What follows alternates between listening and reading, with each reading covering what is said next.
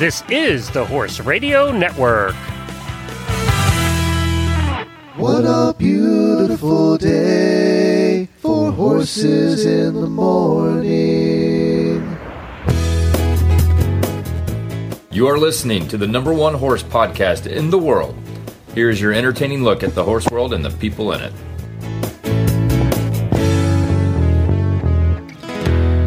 Well, good morning, everybody. I am Glenn the Geek in Ocala, Florida. And I'm Jamie Jennings, and I'm in Norman, Oklahoma. And you're listening to Horses in the Morning on the Horse Radio Network for September 16th, episode 2520, brought to you today by State Line Tack. Good morning, horse people. Hey, you made it to Wednesday. Only three days left till a weekend full of horsey fun. Lucky for you, you have Jamie and Glenn to get you through on Horses in the Morning. Well, good morning, everybody. Thank you so much for joining us. We appreciate it. Uh, our thoughts are with everybody in the panhandle. I noticed some of our listeners posting that they're hunkered down right now because Hurricane Sally, which was expected to hit at a category one and hit at a category two, uh, is just, it's moving. This is a hurricane moving two miles an hour, Jamie. Oh, my goodness. So it's been coming up and raining on them nonstop for 24 hours. They've already had 20 inches of rain in some places in a day, and they're expecting two to three feet before it moves out. Oh, my goodness. So, yeah, it's raining. Can we take that and go put it on the West Coast? I know. That'd be great. We, that's all we would need. We'd put out every fire on the West Coast right there. Uh, it's just nuts. Uh, but anyway, our thoughts are with uh, everybody in there, and then it, this is going to head over to your old stomping ground too. It's it's going to go over Georgia and hang around for a while and pour down rain. So And we're going to talk a little bit about Georgia in the weird news segment because a couple of the actual stories came from Georgia. So I'm really pleased and proud to have Georgia in the news. yeah, yeah, I'm glad it's not Florida. That for once, anyway. I'm sure I could find something. Dr. Loving is coming on today, going to speak to us about conditioning your horse and how to measure pro- that progress. And that's in the Horse Nutrition Podcast Health segment. It's Crappy List Wednesday, and Jamie brings us also some weird news. But I have to start today with perhaps the most exciting horse news that has come out in the entire year. Are you ready? Oh my goodness. Now I'm ready. Ah, well, I am very excited to announce that it's about time that the National Toy Hall of Fame announced its 12 finalists in the running for the toys this year that will be selected. Three of them will be selected to be in the Toy Hall of Fame. And I'm going to go over what they are and tell you why it affects the horse world, okay? So, Okay. B- Baby Nancy, don't know what that is. Uh, What is baby I have Nancy? no idea. Bingo is on the list. Bingo is on the list, and uh, that's being voted for by every old person in Florida who plays bingo. Uh, Jenga is on the list. Lite-Brite. Gosh, you remember Lite-Brite? They still make that? I don't know. Masters of the Universe. Risk. Played a lot of Risk in our day. Sidewalk Chalk. Now, the I don't think of Sidewalk Chalk as a toy, but I guess it is. Uh, Tamagotchi. Don't know what that is. Oh, Tamagotchis were those little egg creatures because I was teaching riding lessons at Champagne Run. Hey, mom, can you get your phone there so it's not like ringing in the show? I was going, is your phone ringing? You never leave your phone on. Oh, it's downstairs. Okay, don't rush down the stairs, Mama. It's okay. It'll it'll die. It's fine. Um, Tamagotchi was those little eggs. When I was teaching uh, at Champagne Run Farm, all of the the girls that took lessons had to like get their parents to babysit the Tamagotchis, Tamaguchis or whatever, because they are like little virtual pets that you would feed. Oh. Ah. And they're, I mean, this was back when like it was like it looked like a a digital watch. You know, like I mean, it was really pathetic uh, technology, but Oh, it's on the list for being in the Toy Hall of Fame. And then Yahtzee, which, yeah, all of us have played Yahtzee at a time or two. But the reason I'm bringing this story to you is because there's two other things that have been put on the list this year to be voted for the Toy Hall of Fame. Breyer horses are one of them. So, Yay! so there you go. And I, also, as an adult, would never own a bunch of Breyer horses No. that are staring at me right now from my desk. and then the other one is My Little Pony. Ugh. But uh, Okay, s- I started thinking about the My Little Pony edition. And I was like, okay, where is the National Toy Hall of Fame? Okay, it is in Rochester, New York. I now can see if the Breyer, oh, I'm sorry, if the My Little Ponies become inducted into the National Toy Hall of Fame, do you think that Rochester, New York is going to become like the mecca for bronies to descend upon before they die bucket list to see their My Little Ponies in the Toy Hall of in Fame? the Toy Hall of Fame. Well, you know, uh, or Think well, of the hotels that are going to get booked. It's going to be amazing. You know what's interesting is people. I, I wouldn't say you grow out of your Breyer horses, but you grow out of that phase where they're they're an obsession, like all the kids that go to Breyer Sure. Fest every year. yeah, year. totally. That'd Yeah, be so weird. But My Little Pony people never grow out of it. Apparently, they just grow up to be bronies. I think that people find My Little Ponies when they're older. Whereas us? Breyer girls, we stay Breyer girls. Yeah. So you're going to make a trip to Rochester if it makes it. Uh, I don't know. Breyer has a lot of competition. Uh, sidewalk chalk, for instance. Oh man. I mean the stiff competition. Yahtzee. Sorry. So apparently, 23 members of the National Selection Advisory Committee submit their top three choices, and that's how they're also do a player's choice where the public can vote for their top three favorites. Uh, so that's happening Where do right we now. where do we go I vote know. for I would Breyer? think that the uh, national search National Toy Hall of Fame. There must be something on there okay. uh, that would Toy you Hall could Fame vote. dot All of you would go vote for Breyers uh, to be on the list because I doubt the choice 23 right there. Okay. Is it? You're Yeah. supposed to select one. Whoa, you can do one vote per day. I just voted for Breyers. Boom. Oh, oh, good. I'm thank you for not voting for My Little Pony. I appreciate it. Well, I think that they can wait. they can wait. I agree. All right, let's do some daily winnies. They can't wait.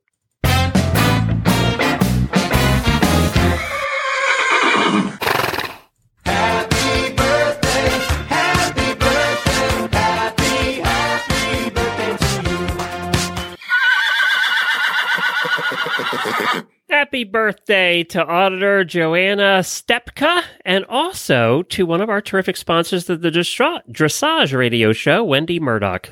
I was on her live, she does a live video show, and I was on that last week too. So happy birthday to you, Wendy. I appreciate your support also.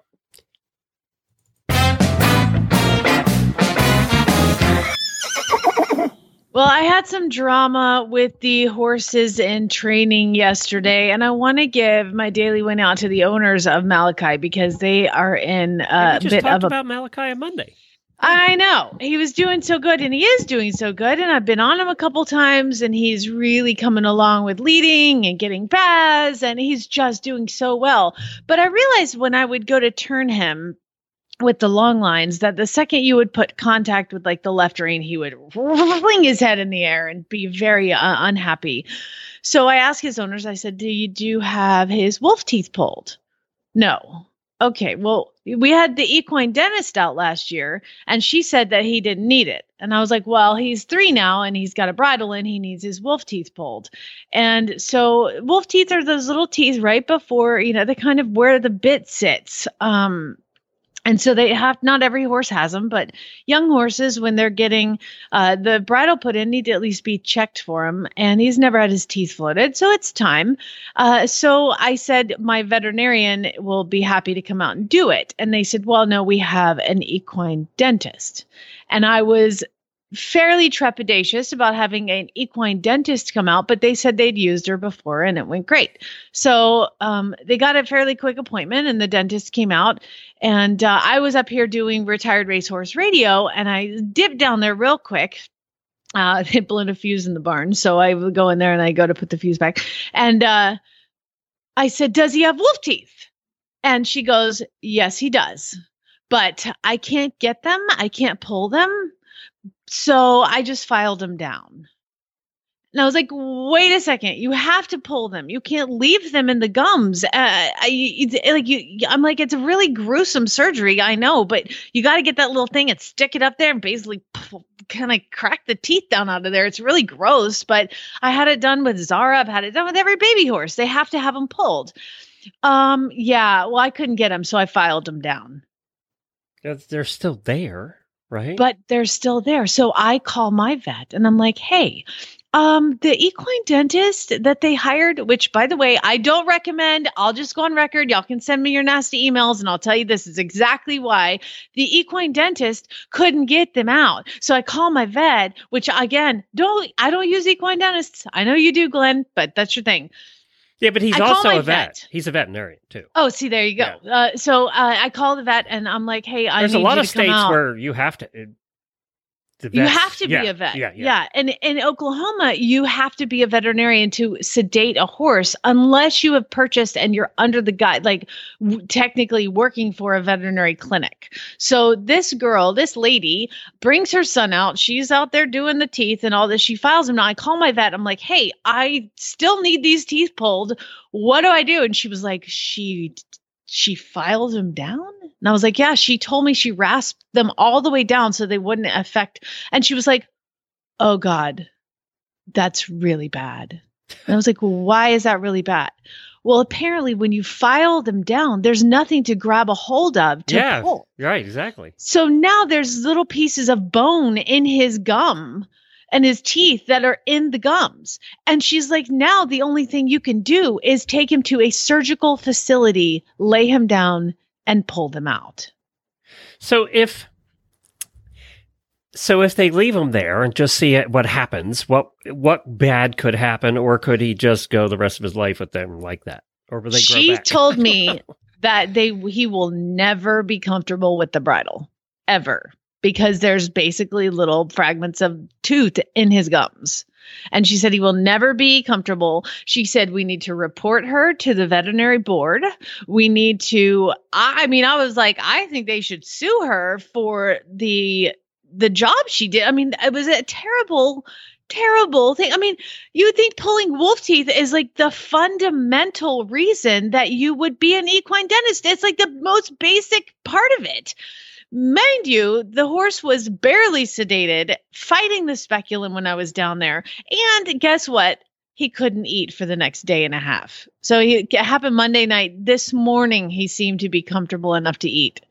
I mm. mean, he is a mess. So I- I'm like, I can't put a bridle in his mouth again with these teeth. I I can't willingly cause pain in a horse Pack just to get him you. trained.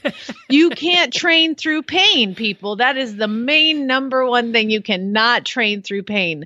So they are going to have to uh, figure out a way to get him to the hospital and have these teeth Ugh. removed. And I'm just so sad for them that they're having to go through this. And yeah, I'm so angry at this $400 dentist. job now becomes a $5,000 job. Oh no, equine dentist did it for a hundred bucks. I mean, no, but I meant deal. if they had the vet, if Yeah. they had the vet out, it would have been four hundred, and Yeah. then Now it, it's gonna now be it's like four thousand. 3,000. Yeah, Yeah. exactly. I, and again, I think they should go after that dentist for it because there's no way. Anyway, this is the drama that is surrounding my farm right now, and I'm just so devastated for everybody involved, including me, and including the horse that now has to go I've through this. I bet your, apparently your vet had never heard of that. Either. filing So, down the yeah, teeth. No, I I'd never heard of it either. And I was like, but but the, and again, I only had like three minutes because I was recording at the time retired racehorse radio, and Joy was doing the interview, and I was like, I gotta run down. I go, they blew the fuse, so I had to run down and get the fuse back on. Um, and Abby was down there with him, but I I, I feel like a equine professional should know better than that. I don't. I'm just so incredibly. Are they licensed in Oklahoma, or is it just anybody can do it? Um, yeah, I think what what my vet said the problem with suing them is that they don't have to have malpractice insurance because they're lay people. I think you can literally go to like a three month course and learn how to and that's why a lot of states have gone to the veterinary route. Well, that is, it was like that in Arizona, and Oklahoma has not caught up. And that is another reason why my vet wanted me to report her to the veterinary board because they're trying really hard to get this illegal. Because people like this can just come out and sedate your horse, shoot him full of drugs, whether or not it's the right amount or not. I mean, I- don't think he was sedated enough, which means they fight the speculum, which affects their temporal mandibular joint, their TMJ. I mean, it's a it's a mess. It's a mess. And now she thought instead of pulling, I go, don't you have that little carvy thing that you stick up there and pull it? She's like, "Mm, I can't get them. Like, but he's three. Like he, ha- she's like maybe next year. Like, no, you have to pull them now. He's wearing a bridle. and again, I'm like, I have literally 35 more seconds to talk to you. I have to go. And she's like, Do you want to look at him? And she puts the flashlight up in the horse's mouth, and I'm like, and, and the horse is fighting and awake and just showing the flashlight and pointing at the back of the throat. And I'm like, That's not where the wolf teeth are. The wolf teeth are over on the side. She's like, Well, I filed them down. Anyway, Deep breath. so that was my fun Monday and dealing with that on Tuesday. And so I'll keep you guys posted as to what happens because uh, the drama will continue to unfold. And um, yay. and if you're an I'm equine really sorry dentist, for the send your email to Jennifer at horseradionetwork.com. You know what? You can send them to me because I have questions. Uh, coming up, uh, Eco Gold, who is the sponsor of Heels Down Happy Hour, one of the popular shows here in the Horse Radio Network, is doing a dressage symposium I wanted to tell you about real quick. It's on Saturday, September 26th. It's virtual from 9 a.m. to 12 uh, noon, and that's Eastern Time. Uh, they have three Olympic riders coming on to talk about dressage stuff. So if you're really into dressage, you're going to want to uh, attend this. They have Jacqueline Brooks, who's doing a uh, talk on understanding biomechanics, the principles of effective riding. And she, of course, is a Olympic rider. They also have uh, Shannon Dueck, who is doing what in the front of the leg really mean, or what in front of the leg really means and how to achieve it. They need some punctuation in that. Uh, and she's going to be talking about that. And then they also have uh, Jordan uh, Gunderson unlocking the secrets of rideability through the levels.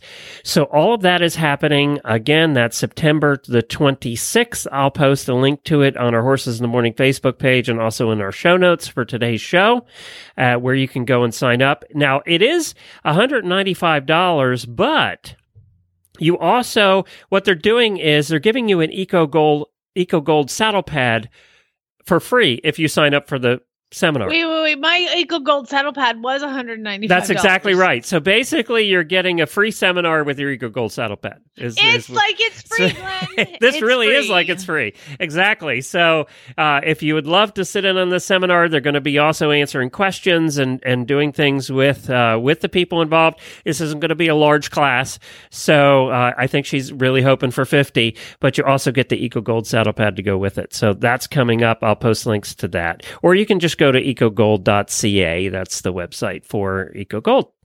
Can I just tell you that I'm currently like limping around my house because I became an old person yesterday. Um, I had kickboxing and I just was sitting on my foot. I'm like, oh God, that hurts. I didn't want you to think why. Um, I was, you, you start out jumping rope, like you just, you know, just jump rope for a couple minutes just to warm up. And uh, some thing happened when I first started jumping rope. And again, you just jump like an inch and a half off the ground, you know, and I don't know, something in my ankle like popped and I can barely walk. Isn't there a rule horse people don't jump? Isn't that a rule? I really think that that's probably a good idea. or if you're over 40, don't jump. Anyway, I'm like, I was just sitting on my foot. I was like, oh, I didn't want you to hear me groan and wonder what was going on. Carry on. Well, Sorry. crappy list Wednesday. I found this. Actually, I switched gears here. I was going to do a different list, but uh, this isn't such a crappy list. It's actually a good list. But I wanted to talk to you about it because you've dealt with a lot of people buying horses right now and looking for Never horses and, and all of that. And you've been helping people look for horses. And this was posted by Team CEO Eventing out of Lexington, Kentucky. And they've been on our show before, actually. Um, and they posted this because they they really help hundreds of horses find horses or 100 people find horses they uh, they sell horses they help people find horses they do both ends of that spectrum and this is what they posted and it's a list on looking for a horse and this is what they had to say and i want to see if you dis- agree or disagree with your recent experiences. And they titled it how to find your unicorn. So one of the first things they said is parameters. Sticking to your parameters is only hurting your search. So if you say, I really want, uh, you know, I really want the gray gelding that's between 16, 2 and 17 hands and is five to seven years old and is, uh, you know, is completely sound and, uh, that's all I'll accept and it's got to be trained to, to Grand Prix level and that's it. Uh, and they, they did a correlation here. They said that's like looking for a date, and the guy you're looking for a guy that's over six feet tall. He has blue eyes, he has brown hair, and then your soulmate shows up and he's only five eleven, and you say, "No, I'm not going to do it. I'm not going to go out with them." So on the same on the flip side of that now granted if people come to me and they are looking for a horse i do help people buy horses if they come to me with a color i'm like no we don't shop for color that is not a thing that we do because then you'll compromise on other well there's an old saying god never made a good horse in a bad color right i mean that's Yeah, the old saying right Exactly. And, and but I do understand having parameters like age and height and all that. But yeah, what they are saying is like if a horse is you're looking for one 16 hands and there's one 15 3, then you've ruled out your search, you know. So like buffer your search on both ends to look for something a little younger, a little older. And yeah, you're gonna you're gonna make your search harder. But again, do not shop for color. But I mean, you know what? There's some people that like that's their thing. Like I worked for in Arizona. Her name is Jen. Bless her heart. I love her to death. She came to me and she's like, I would like to buy a horse. And she is a designer. And But yeah, her whole life is color. uh, it's all color and like design and and she was like i want a gray mare that is 16 1 and i would like it to that i was like stop. I was like you're not no uh no. Uh currently she has a bay horse with not a lick of white on it Funny how that works. yeah Number two on this list was asking the wrong questions. When people call about horses, I tell them what kind of rider he needs and what the horse wants to do for a living. And this is what you do. Yet people still try, try and take horses and make them into something they're not, right? I mean, it's still a big problem with people buying horses. And usually, if so, if they worked with somebody like CEO Eventing or you, you kind of got to feel where this horse is going to go and what's it going to be good at and what it's not going to be good at. i mean Um, people have come out to try horses and they i'm like i yeah this is not going to work. Very quickly. Or they call and they say they're looking for a horse that get, is going to do this. And i'm the horse that i have for sale you know i know the horse i know what job it's going to do you know what also sucks is that people kind of criminalize people selling horses Yeah. not everybody selling a horse is doing it because they want to get rid of the horse Yeah, not everybody's a dealer, uh, a bad dealer. Let's. I like selling horses because I like training horses. I like educating them and finding them a their their career path. I can't keep everyone and show everyone and do all the things. I actually prefer to train them. And there are people like that. So look for good people when you are buying for horses. This is an interesting one, and I like like what she says here. Uh, wrong priorities. I always teach my students this lesson. My keeper horse is a four year old. Was the worst mover in the barn. Choppy trot, canter like a tractor, uh, pads on his feet, and some seriously unimpressive knees. I pulled him out of the stall for you at a sales appointment at four years old. You would have told me to put him away. He then won three events as a five year old, and he went on to be her best horse. Uh, so she says, unless you're trying to literally win the Olympics, you don't need the best mover in the barn. And I love this next sentence. This next sentence makes me so happy. Find the horse that makes you smile, that you want to ride every day, the one that you can train. Yeah, the one it's it's it's very, that's very true. Uh, I love that especially most people, you know, the first priority should be something safe. Something that is not going to hurt you. Because if it hurts you, then And then you're not going to want to ride it every day, right? I mean, Yeah, that's what it's, exactly. yeah, it comes back to that, right? It, it does. Um, now, that doesn't mean you're going to, you know, that there's not a horse out there that like you're working with the horses that aren't perfect when they come and you're helping them get beyond their their issues Well, they're trainable. yeah. Horses can be trained. That's the great thing about it. Um, I I looked at a horse for somebody, a client, and the girl had posted on social media her like whole entire journey of two years with this horse, and he was a monster at the beginning. And by the time I took this client out to see him, he was great. And I'm and sh- and she was like, "Well, I know we're Facebook friends, and you saw." And I was like, "Girl, you trained it. Like you got through all that. Somebody had to get through it, and she got through it all. And the horse was was awesome for this kid." there you go so i love that sentence i think that sentence should be uh, put in front of everybody shopping for a horse i'll say it again find the horse that makes you smile that you want to ride every day the one you can train I, I like that one. Ma- This is you're going to really, really relate to this one. Maintenance. Uh, the number of people who put in search ads absolutely no maintenance, or ask me if he has to wear shoes. so you're telling me if I can find the perfect unicorn that will make you happy for the rest of his life, and that it will never need anything, that's the one you want. Uh, yeah. Um, I, every horse needs maintenance of some kind at some point. It's Yeah. just going to happen. I mean, maintenance is including teeth floating, wolf teeth pulling, Or vaccines, shoes if needed. horseshoes, foot trimming, Yeah. uh, all the things, and that's just the basics. So, um, I really.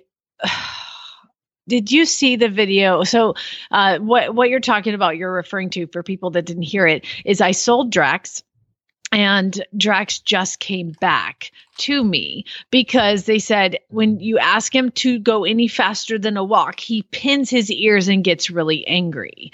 And I'm like, that is not this horse at all. And they bring him back, and I get him out of the trailer, and his feet are nubs. His front feet are gone, like they're tiny. And I'm like, what happened to his shoes? Oh, well, we decided we wanted him to be barefoot. So um, we've been filing down his feet every two weeks to try to get rid of those nail holes. What? He's a se- 16 three hand thoroughbred that has tiny feet anyway. And then you pull the shoes. And I had already told them, I, you know, five out of the seven horses I own are barefoot. Uh, just the ones that need shoes, get shoes. So he needed shoes. So we put shoes on him. And I told him he needs shoes. And uh, they, they brought him back. And I ended up buying him back well, Abbey Road, he got shoes. Some miracle, my farrier was able to tack some shoes on him, and um, lo and behold, Abby did rode him yesterday, and he was like magic. It was like magic. He's like, oh, it was forward and big and nice and collected and just feeling good. So yeah, um, your horse is, you know, look at the horse that you have or that you want. Look at the horse and decide what they need. And if you need that, do that. If you don't need that, don't do that. You know what? This horse scares me a little bit. I can fix it at home. Somebody told me that one time. I was like, they were riding the horse and, and I, trot and, and the horse starts trotting and they were like, oh, about to fall off. And I was like, okay, I think this is a little too much. No, no, no. We have a trainer. The husband was actually on the ground. He's like, we have a trainer. Okay, well, but it doesn't really matter because like she can't ride the horse right now. Like this is not. No, no, no. It'll be fine. We would really like to have him. We'll we have a spend trainer. tens of thousands of dollars on the trainer. And I was like, but no, because this horse is not like this is going to go down the wrong path. By the way, that was somebody that was interested in Drax. And they messaged me yesterday. We've been taking lessons. We're much better now. Is he still for sale? I didn't write back. Uh, the other thing they talk about is vetting the horses. And, uh, you know, this is a misconception too. Uh, uh, they've been talking a lot about this on the sales and breeding episode here every month on Horses in the Morning because they have a vet on every month talking about the vetting process. And what he said is every time we vet a horse, our job is to find something wrong. We will find something wrong with the horse because no horse is perfect. We're going to find something wrong. It's your job to decide is that something wrong going to affect what I want to do with this horse? So don't be surprised. There's no perfect vet vetting out there. Every horse, especially when you're talking about OTTBs, they're going to have an issue of some sort. It's whether you can live with that issue for what you want the horse to do or what the horse is capable of doing. So I think that a lot of people go in thinking that the vet, you know, when they get it vetted, it has to be perfect. It's Do never going to love be riding? perfect. Yeah. Do I love riding this horse enough to manage whatever the issue that it has is? You know what? I wouldn't pass a vet. Look at me. No. I mean, yeah, and I certainly wouldn't. My God. Neither one of us are going to pass a vet, that's for sure. no, but I'm pretty darn friendly and safe. and so- people tolerate us every morning. So look at that. I know it's weird. All right, let's talk about State Line Tack, and then we're going to get to our horse health report. Uh, I was over on State Line this morning, and one of the things I saw over there is, believe it or not, did you know what date it is? It's September the 16th. Do you know what that means? Another two months, it's going to be freaking cold in a lot of places. So, right now, over on State Line, they have uh, brought in uh, the winter blankets and turnouts. Oh no. Yes, they're here. So, and they have some of them on sale already. So you can go over there. You can find a bunch of tough one stuff. You can find WeatherBeeta. You can find Rambo. All the different rhino, uh, all the different types of blankets there right now. If you want to get an early start, if you're looking at your blankets from last year and they didn't survive, then head on over right now. They have one, two, eight pages of blankets on here. Oh, Miles, the Andalusian needs a blanket. Oh, more shopping. Yeah, there you go. And colors seem to be in this year. There's a lot of colors. Now, usually I get a preview of all the blankets because we go to the trade shows, but there were no trade shows this year. So I didn't get to see all the pretty colors and everything. Pessoa has some great colors out. Uh, I, and we're talking everything from lightweight uh, sheets all the way up to heavyweight blankets that you get when you live in Alaska. Uh, but you will find them all right now at State Line Tack, and you're going to get an early look at, at the complete season of blankets that's coming up. They have all different sizes too, from little tiny ponies and minis all the way up to draft horses. But it's that time to start thinking about that. Head on over to statelinetack.com right now. There's a big banner on the homepage uh, where you'll find all different price points as well. But they seem to have them all on sale for around 20 to 35% off. StatelineTack.com. Of course, I like the best ones. This WeatherBeeta Comfitec with the neck already on them. Uh, oh, so nice. Yes. You get pretty cold there now, so blankets are a little different story than when you lived in Arizona.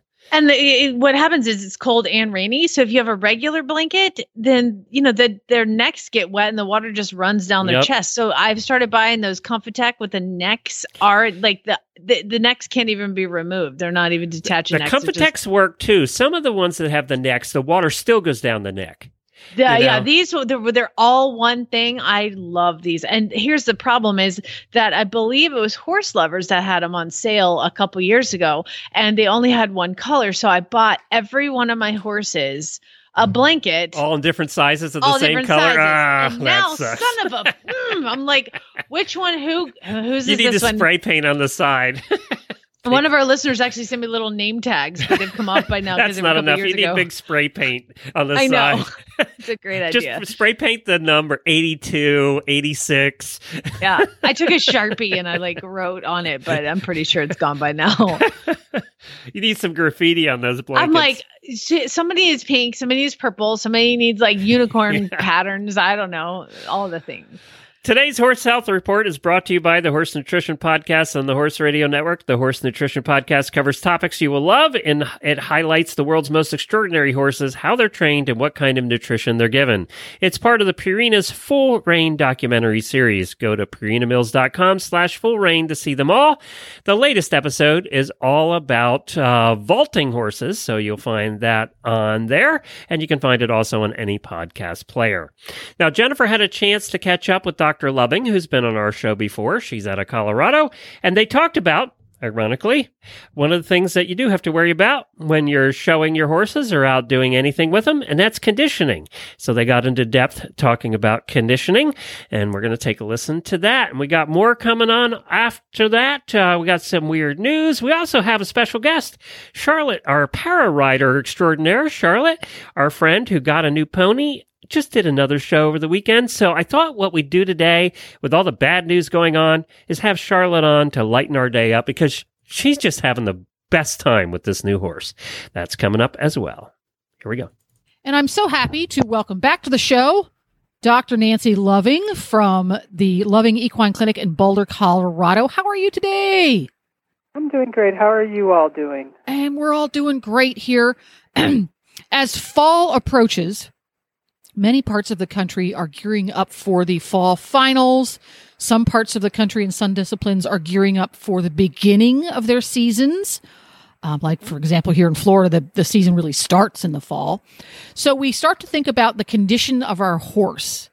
And maybe we've been riding them regularly for the past four months, but what kind of condition they are. And, and I think today I want to ask you about what is condition and conditioning because I think it's a confusing term. Okay. Well, first of all, if you're talking about condition, that often refers to body condition, and that's pretty much the body weight of the horse. And there is a scale, the Henneke scale, that measures from 1 to 9, 9 being profoundly obese and 1 being just air, just left with ribs.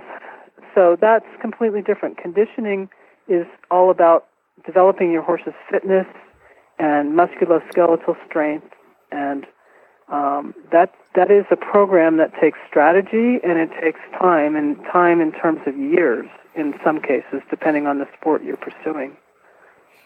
So, what systems does conditioning address that um, schooling over fences or practicing shoulder ins or um, teaching your horse a barrel pattern doesn't? What What are we talking? About? Is it their? Is it just their musculoskeletal system, or are, there other things involved too? Oh, there's there's everything. It's an entire integrated system um, of all organ systems in the body to be able to develop conditioning. And I think the, the examples you gave, um, schooling over jumps or whatever, uh, those are training exercises. And what that does is is it develops the horse's um, it, it develops their neurologic system and their musculoskeletal system to do those tasks but it also is more about their skill level, uh, particularly with the rider on their back.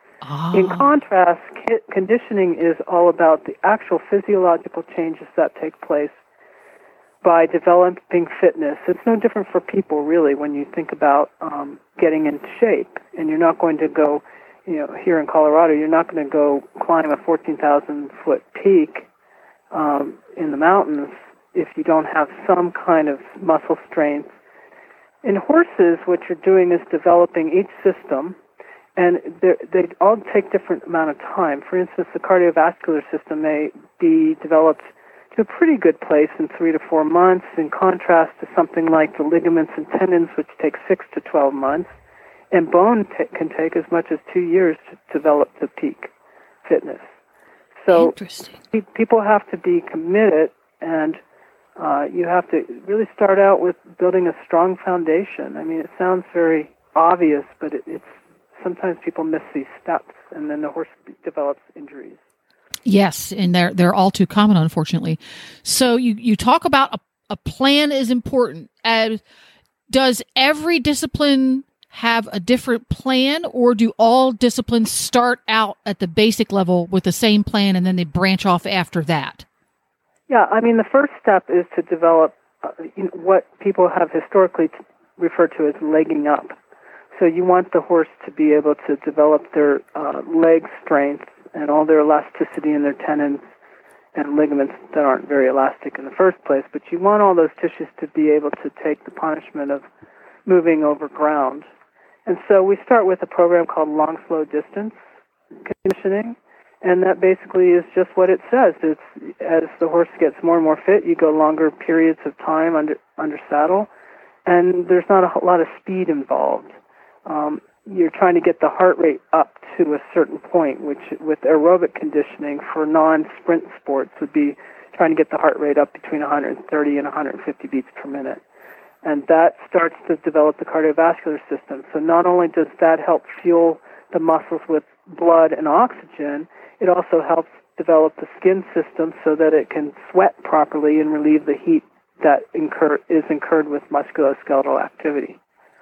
Really? I never thought about that. Interesting. Yeah. You say that you can actually condition the body to sweat efficiently and effectively.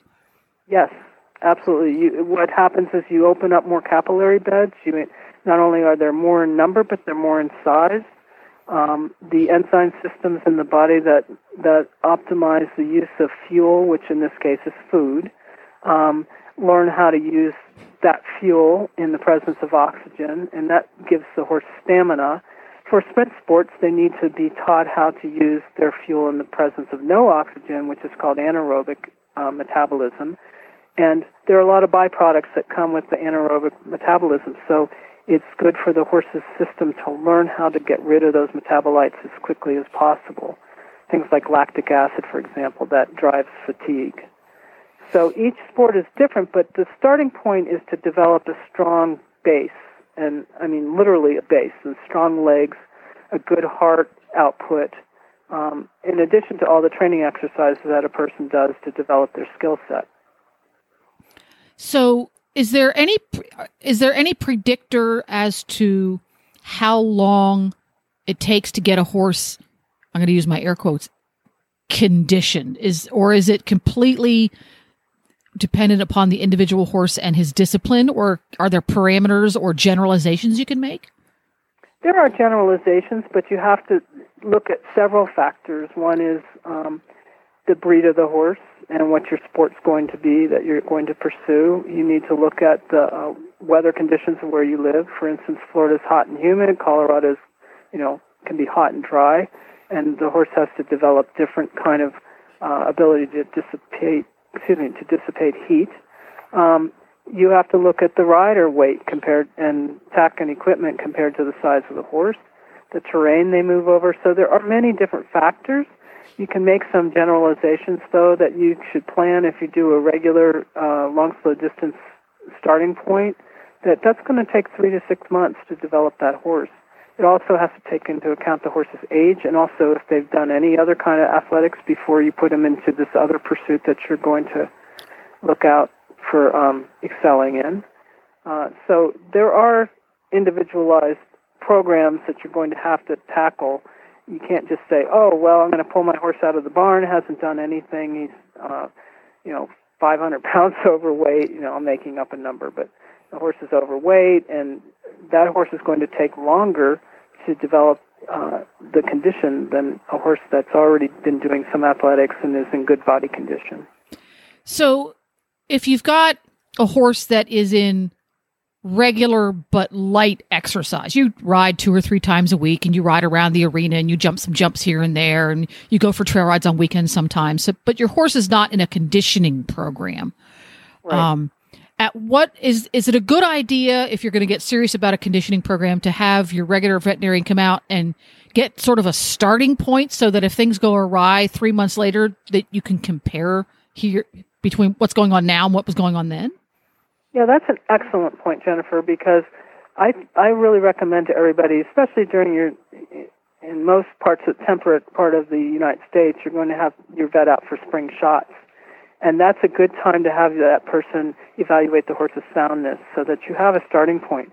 Because otherwise, if something develops, say, you know, instead of if you hadn't looked at the horse in March or April when you're doing spring shots, and now we're into June or July and there's something not right, it's going to be very difficult to determine whether that was something that was simmering along back in the spring or had it been there longer. So if you can have your vet put eyeballs on that horse twice a year, it will really save you a lot of aggravation and frustration to be able to track down a musculoskeletal problem. Yeah, that sounds like a good idea. And one final question. When you've got a fitness program, you've got your horse, I'm going to use my air quotes again, he's fit, it's competition season. Is getting the horse fit a straight line? Does he get fitter and fitter and fitter and fitter and fitter and fitter and fitter? Or is he get fit and then you have to give him time off and then you have to get him fit throughout the season when it comes to conditioning? Well, no. I mean, here's the thing: horses, like people, need time off, and they don't they don't decondition as quickly as we do. If Of course they don't. I hate Yeah, that. no. if we're sick and we or we just sit on our couch for three weeks, we're going to decondition. But a horse can take you know four to six weeks at least to decondition. So if that horse needs a little bit of a rest for a strain or a sprain or a little bit of something going on, then you can pretty much bring them back to work at full speed within two or three weeks. You know, you go back to a little bit slower and shorter program.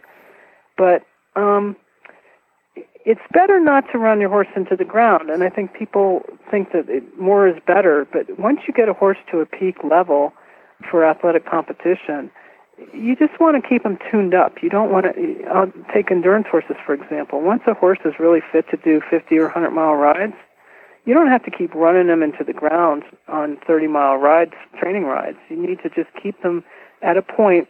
Otherwise, their musculoskeletal system is going to suffer injury. And that can be said for any sport, whether it's um, barrel racing or reining or roping. You know, these horses are just putting a tremendous load on their hocks and you have to save those structures, so you don't want to overdo it. So it's better to try to do versatile training so that you get out there like endurance horses should do cavaletti work, they should do arena work. They you know, they don't have to just get out there and just hammer through the miles trotting, trotting, trotting, canter.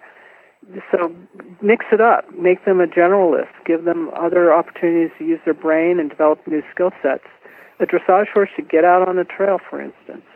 So these are all good things. Helps with their mental abilities too. So make sure when you're creating your conditioning plan, you take into take into account skills that he needs to know, for example, the barrel pattern or how to do a 5 mm-hmm. stride line, and also their mental health in addition to their physical soundness.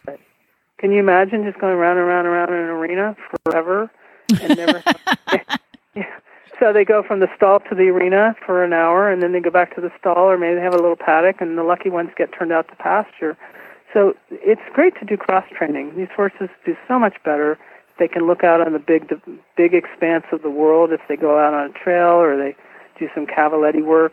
I mean, this is this makes a great dressage horse. It builds their core, it builds their haunches, and, and their mental state is much more amenable to training. Perfect. And one final question What is interval training? Because that's something you hear about a lot when people talk about conditioning their horses.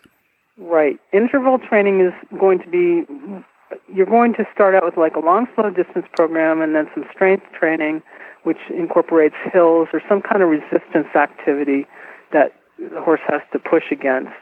And then interval training is where you put some speed into it. And certainly a sprint horse is going to need that, but an endurance horse need, needs it too because if you do 50 or 100 miles of trail, uh, you're going to have fatigue set in. And if the interval training teaches the tissues to deal with lactic acid and all those anaerobic metabolites we just discussed. If you want more complete information on this, I have written a, uh, an entire book on on conditioning called Go the Distance. And even though it's a complete resource for endurance horses or endurance sports, it still has much applic- applicability to all other equestrian sports. Well, yeah, having having done itsy bitsy limited distance, baby sized endurance rides, and having also been a fox hunter and an eventer and done some show hunters, I can totally see how conditioning for those initial lower levels of endurance is really the same as conditioning a horse that's going to be doing fox hunting or a horse that's going to be doing lower level eventing. That base is very, very similar amongst the lot. So the name, the title of the book again is? Go the Distance. And that's by by Nancy Loving. Da- Nancy Loving. Well, thank you very much, Dr. Nancy Loving, for stopping by and helping us out with what conditioning is today. You bet. My pleasure. Well, thank you to Jennifer for putting that together. And of course, this health segment was brought to you by the Horse Nutrition Podcast and the Horse Radio Network, now in their third season. Each show highlights some of the world's most extraordinary horses, how they're trained, and what kind of nutrition uh, they're given to help fuel their performances. Episodes this year, including training Hollywood movie horses, therapy horses helping veterans, and an inside look at Charles horsemanship. It's all part of Purina's Full Rein documentary series. Go to purinamills.com slash full rein to see all the films, interviews, and podcasts. Also wanted to mention before we get to weird news, get that weird news ready there, Jamie. Uh, before we get to weird news, uh, our friend Neil, who's also our editor for many, many years on the show, has started a new online store called Toma Gear. It provides men with affordable luxury watches, sunglasses, bracelets, and more. Toma's collection is carefully curated, and many of of the products are unisex, so you can buy them too if you're if you're needing one for yourself. But if you have a birthday coming up, or you want to get your your hubby something really nice for Chris, Christmas, then Toma Gear is the place to look. Uh, they have brands like Diesel, Gas, Citizen, and Casio. I got a couple of them already because I like watches, and uh, they were like forty nine dollars, and they're really nice watches. So they have outdoor ones and more rugged ones. Uh, whatever you need, they have it there. They have a discount right now for our listeners. HRN fifteen gets you fifteen percent off the entire store. Go to shoptoma.com. That's shoptoma.com.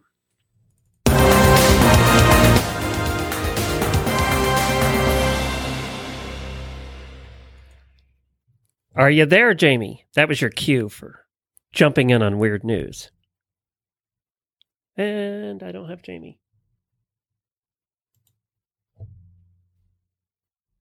I'm right here. Oh, you're back. All right. Sorry oh my about that. god, you muted me. I've been trying to talk the whole time. That Toma gear, I looked at the website and I'm pretty sure that stuff is hot.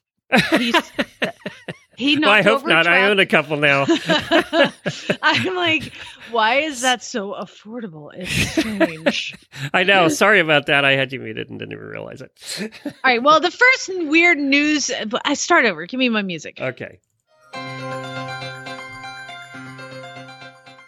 I would like to thank Nicole for sending me this, although I'm not sure I would like to thank her because it's so disturbing. Weird news. We're going to head to Tennessee first, Glenn. We're going to go to La Follette, Tennessee. A La Follette woman, I'm just going to read the first sentence and you can do what you want with it. Okay. Oh, wait, no, I can read a little more. a La Follette woman has been charged with public intoxication after police said she was found chewing on a miniature horse's mane while topless near Summers Road last week. A lot Some going on moments- there. There's a lot going on there. All that in from that one sentence. Um, That's all I needed. I have the full visual in my mind. She's messed up. She's topless. She's chewing on a miniature horse's mane, who must have been really tolerant. She told deputies that this horse's hair is made of Laffy Taffy and Airhead candies. um, yeah, that's My uh, guess is my visual of what this woman looks like is not what this woman looks like. Um, people admitted to deputies. You, are you sitting down? Okay. Are you ready for this? I'm going to drop the bomb. She admitted to deputies that she had taken methamphetamines. No, really? The homeowner also reported to deputies that she had been eating grass and dirt from a fenced in area Oh. where there are horses. Oh, great. Yeah. Why she was topless and made Ah, her way to the farm. Fiber. do not know. But um, I can't Now- thank you enough for sending me that. I will say that we've all eaten a lot of horsehair, but it's not been intentionally. It doesn't taste like like candy. No, it does not. It does not taste like Laffy Taffy. And, And I'm guessing that the grass where they go to the bathroom is not going to taste like candy either. Uh, hey, if anything, here's your lesson: don't Yeah. do meth. yeah, that's a good lesson. Oh, you played the music. Yeah, Yeah. Play it again. Okay. Come on.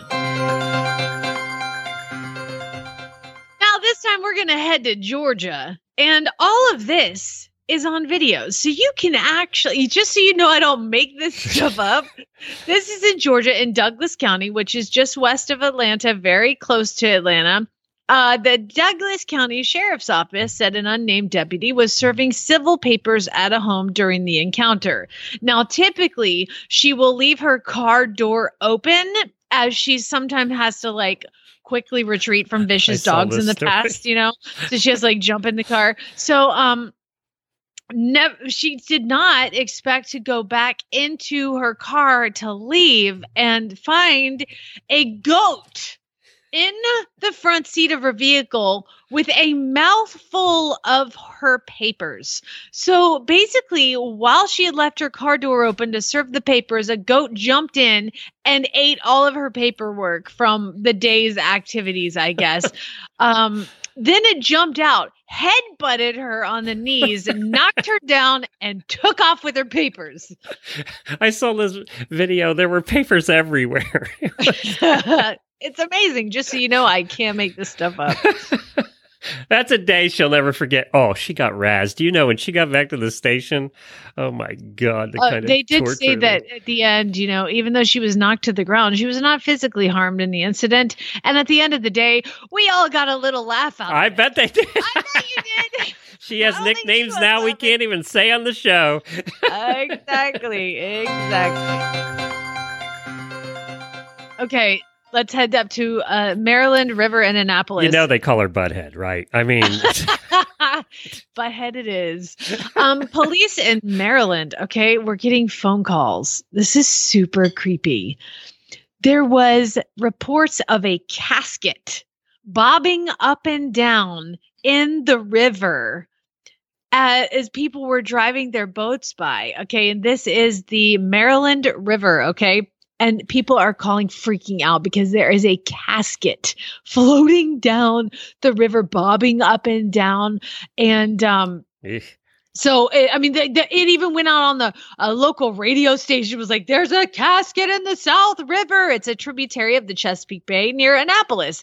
And so they sent all their resources. The Department of Natural Resources police were dispatched to the river where they did a hydrographic operation team to go out and get the casket out of the water. And looking at the video of this, it looks like a casket that's been buried for quite some time. So they pull it to the edge of the river And what did they discover? I don't know. Would you have wanted to open that door? No. but it wasn't a casket. It was that somebody's dock had fallen in the water and was covered in mold. it Oh. literally looks like a casket. It is. Look at that, Chad. It looks like a casket. It is a like an old like stair steppy like metal like concrete thing. Why it was floating, I don't know, but it legit looks like a casket floating in the river in the, the whole city. I know we have listeners up in that area, so um, y'all let me know if you'd heard about this and what you what you thought about it. It's a, a concrete slab. They said resembling a coffin sparked complaints of a possible hazard Ugh. in the water. I don't know, maybe a hazard like a carcass. Just a And million. you do the, the place you hear about that is New Orleans, Louisiana, where they bury everybody above ground, and then it floods. That's where you hear just about it. Just be a reminder to everybody: save your family and some money and some trouble, and just get cremated and spread somewhere pretty. Because you don't want to be the body that they find in the Maryland River floating up and down and have the whole city freak out. Nobody wants to be that guy. And we're having three feet of rain in that area where those caskets are right now. So there you go. Yeah. One more, one more Oh, one more? Okay, good. You got some fun ones today. All I can picture though is that topless lady chewing on a mane. That's you can't make that up. Um, I would like to now head up to Paterson, New Jersey. That's right. We have a lot of New Jersey listeners as well. And a woman spotted as she was, I think, just driving slowly down the neighborhood. Uh, she spotted an emu.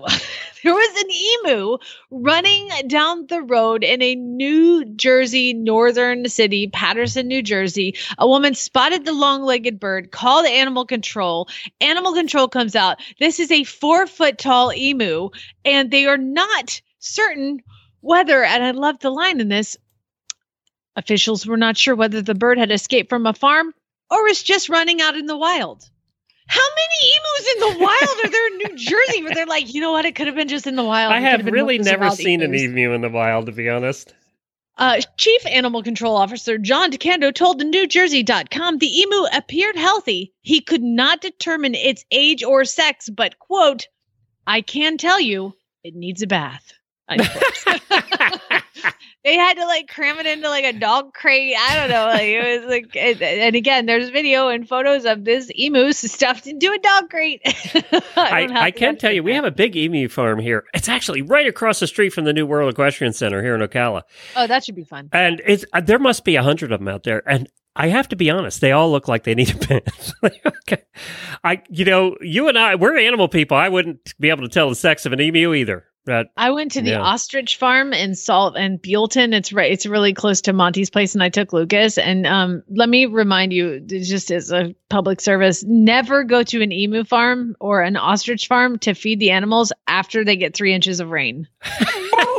oh God, it was so gross. Lucas never. He was like, "Do I have to get, give them the rest?" I, was like, is- "Just throw it over the fence and run." there is nothing that smells worse than than uh, birds. It's Oh, you know, chicken God. farms are awful. I mean, It's they like smell awful. Inches Yeah. of mud Oh. and ostrich poop, and there's emus out there. It was just, uh, it was gross. And I'm like you said, I'm an animal person. Here, uh, let's you go. cleanse everybody here. There. Now we're cleansed of that thought. I'm just glad they didn't find the la- topless lady chewing on an emu. Um, yeah. Oh God, that does not taste like uh, Laffy Taffy. All right, coming up next, we want to end today on a positive note, and we're bringing back. We kind of follow her progress here. She's been coming on the shows for years and years and years. She's a good friend of ours, lives here in Ocala, and she's one of the top para riders in the United States. And she spent two years finding a horse, and she found one, and apparently it's working out quite well because she was at another show over the weekend, and we're going to find out how that went. We're going to call Charlotte up here, Charlotte Merle-Smith also an auditor and alumni of two Horse Lovers Cruises. And she's delightful. Yes. Let's just be honest. She works at a kennel, so you might hear dogs uh, because she's at work today. If she answers, because the dogs might be so loud she doesn't even hear the phone ringing. No, I can get my mom's phone ringing if you want. Put that on the show. Yeah, we already had that once today. Come on, Charlotte, you're supposed to be on the show. Bless her heart, she got so frantic. I'm like, don't hurt yourself. Charlotte, are you there? She- Hi, this is Charlotte. Oh, Um, we got all. our answer Leave a message and I'll call you back. All right. Well, we'll we'll give her a try here in another minute. We'll try. Okay, if you want, Charlotte a I call. can do Charlotte. Yes. How was your show this weekend, Charlotte? Oh my god, I love Gigi. She is the best. And I'm going to do her a little more animated because typically she's not very animated. She gets a little bit nervous being on the show.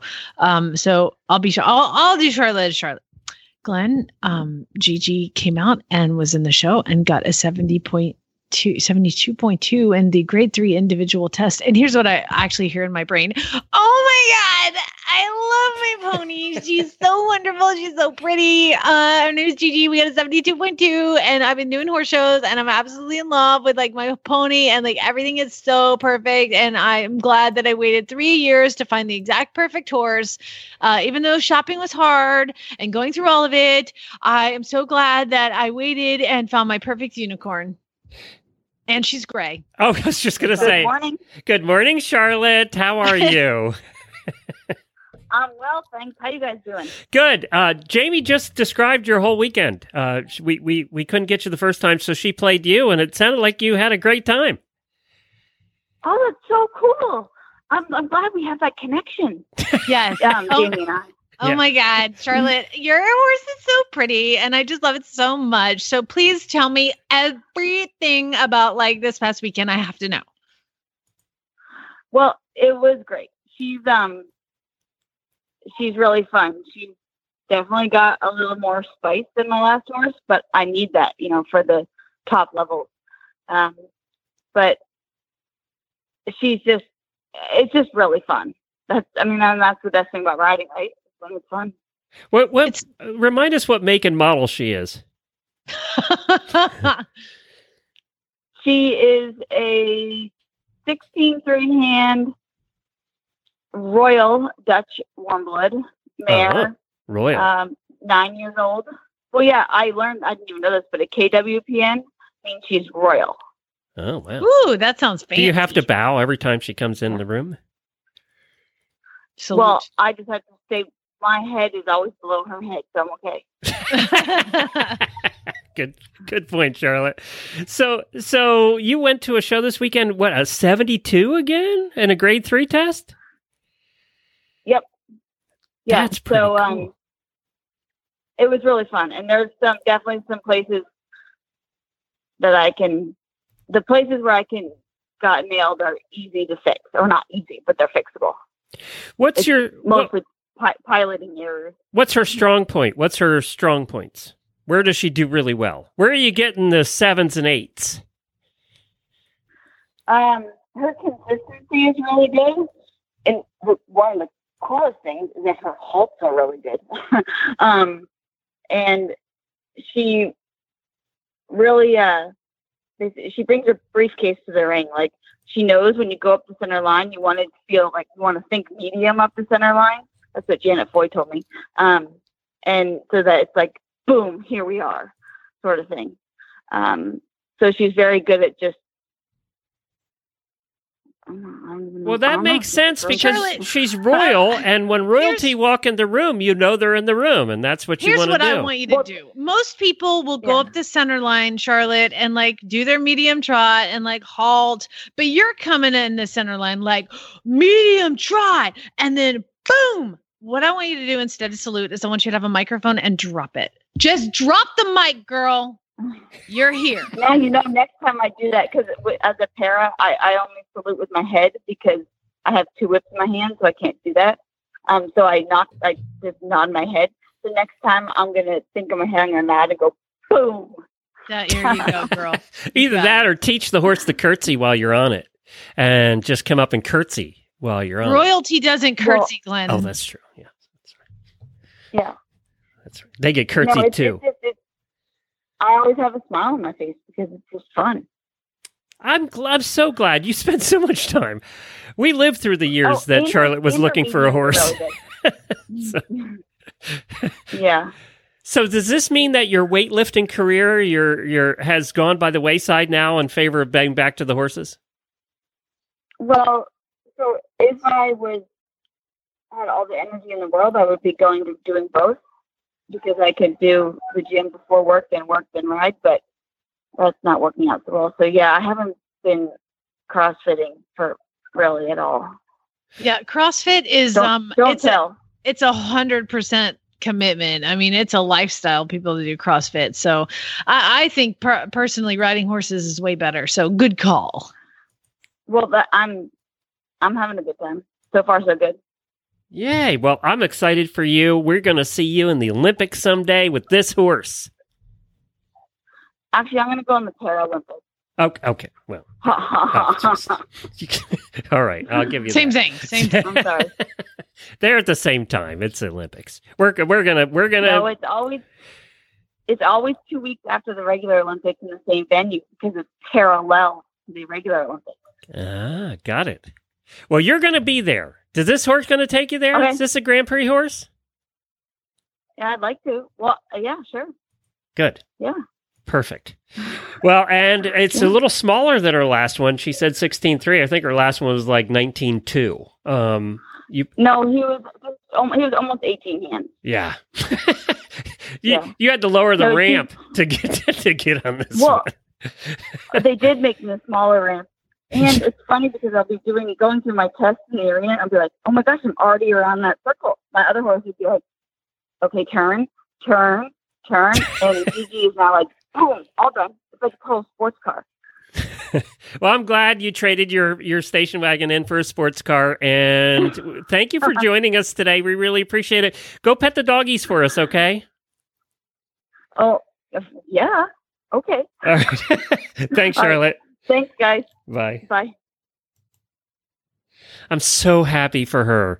You know, uh, uh, we spent a lot of time with Charlotte over the last couple of years. She didn't live too far from us, and uh, this. It's much more difficult to search for a horse when you're a para rider. You know, she's paralyzed from the waist down, so she has to have a horse that can accept that and can accept that she's not going to use leg, right? So she has to have a horse that's uh, trained to a certain level, and she wants to be an Olympian.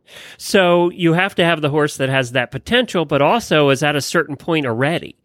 Um, Remember that list we did earlier on the how to find your unicorn? yes. Charlotte had parameters. She stuck to it. Yeah, she needed asked the right parameters. questions. she had the horses that she couldn't do maintenance on because it was too much. She had vettings done. I mean, all of the things she did would have completely put this list to shame.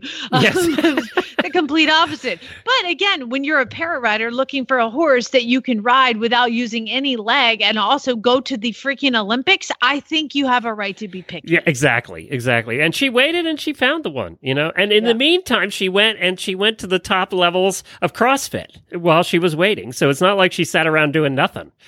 Uh, you know, she, she's very she's an amazing person. When you see some of her pictures and stuff at her house. I can't believe she's still friends with you. when you see some of her pictures, she used to be a marathon uh, rider. She used to be a marathon biker, and she had the kind of bike that you would sit in. It's real low to the ground, and you pedal with your hands. Um, and she used to do marathons that way. I mean, I think I could maybe get a quarter mile with one of those bikes. They Glenn, you have a look bike. hard. It's an electric bike. And I, yeah, and I don't, yeah, I can get a marathon. I can do a marathon on my electric bike. I I can. can do a marathon in my car. So look at that. We're amazing. Hang Oh on, auditors. gosh. We're gonna be we're gonna be back. Hey, I do have a note. There's no live shows the next couple days. We have brand new shows for you. They're just not live. So um, tomorrow is fox hunting. There'll be a new brand new fox hunting show. I know that Tara and Jennifer did that, recorded it. It's ready to go for tomorrow. And then Jamie's going to be here with Debbie filling in for me. Don't worry, uh, we're just taking the weekend off. We're Going to go do something fun. So uh, Debbie's going to be here filling in for me. So there will be a brand new show. It'll be out in your feeds. It just won't be live. Uh, and then next week we're back like normal. So I, I wanted to make sure I mentioned that. Thank you to everybody that joined us today in the show. All of our sponsors, State Line especially our title sponsor. And head on over there right now to start taking a look at the blankets. You're going to need, you know, they're practically free. You know, it's like they're free. It's they, they're free, Glenn. As Jamie says, They're free. it's like they're free. Get your ads in also for really bad ads to Jennifer at horseradionetwork.com. Hang on, auditors. We'll chat for a minute. Spay, neuter, geld, you guys. I'm gonna wake up.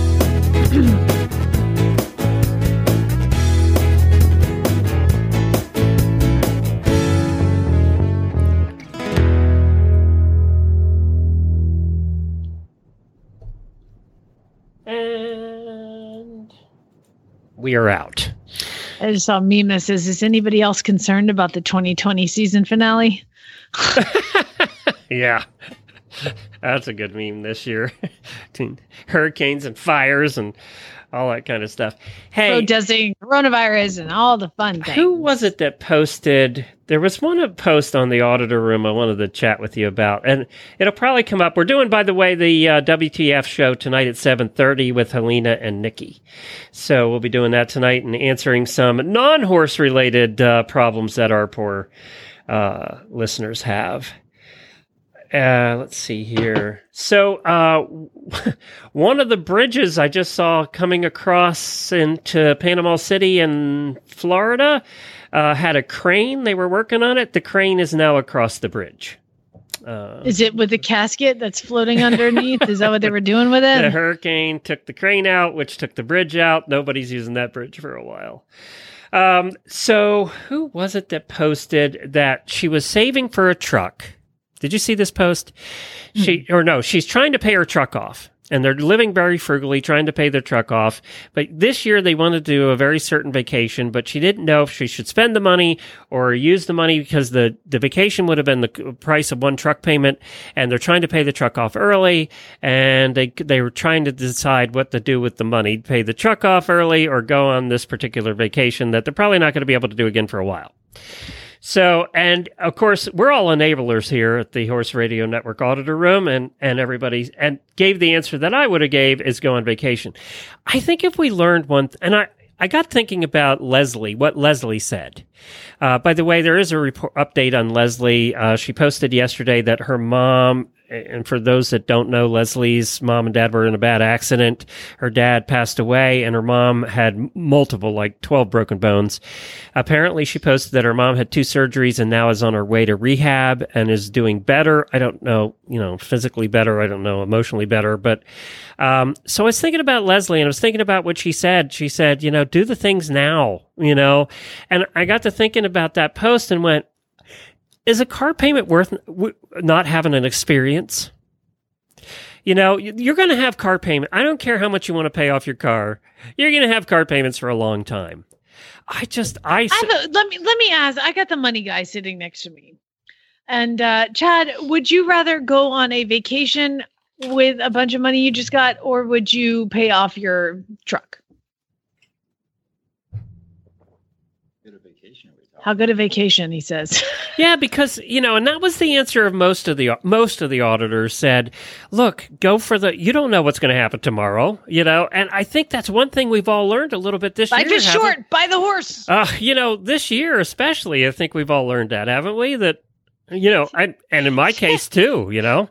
Chad, Uh, just ask what's the interest rate that you're paying on the truck payments.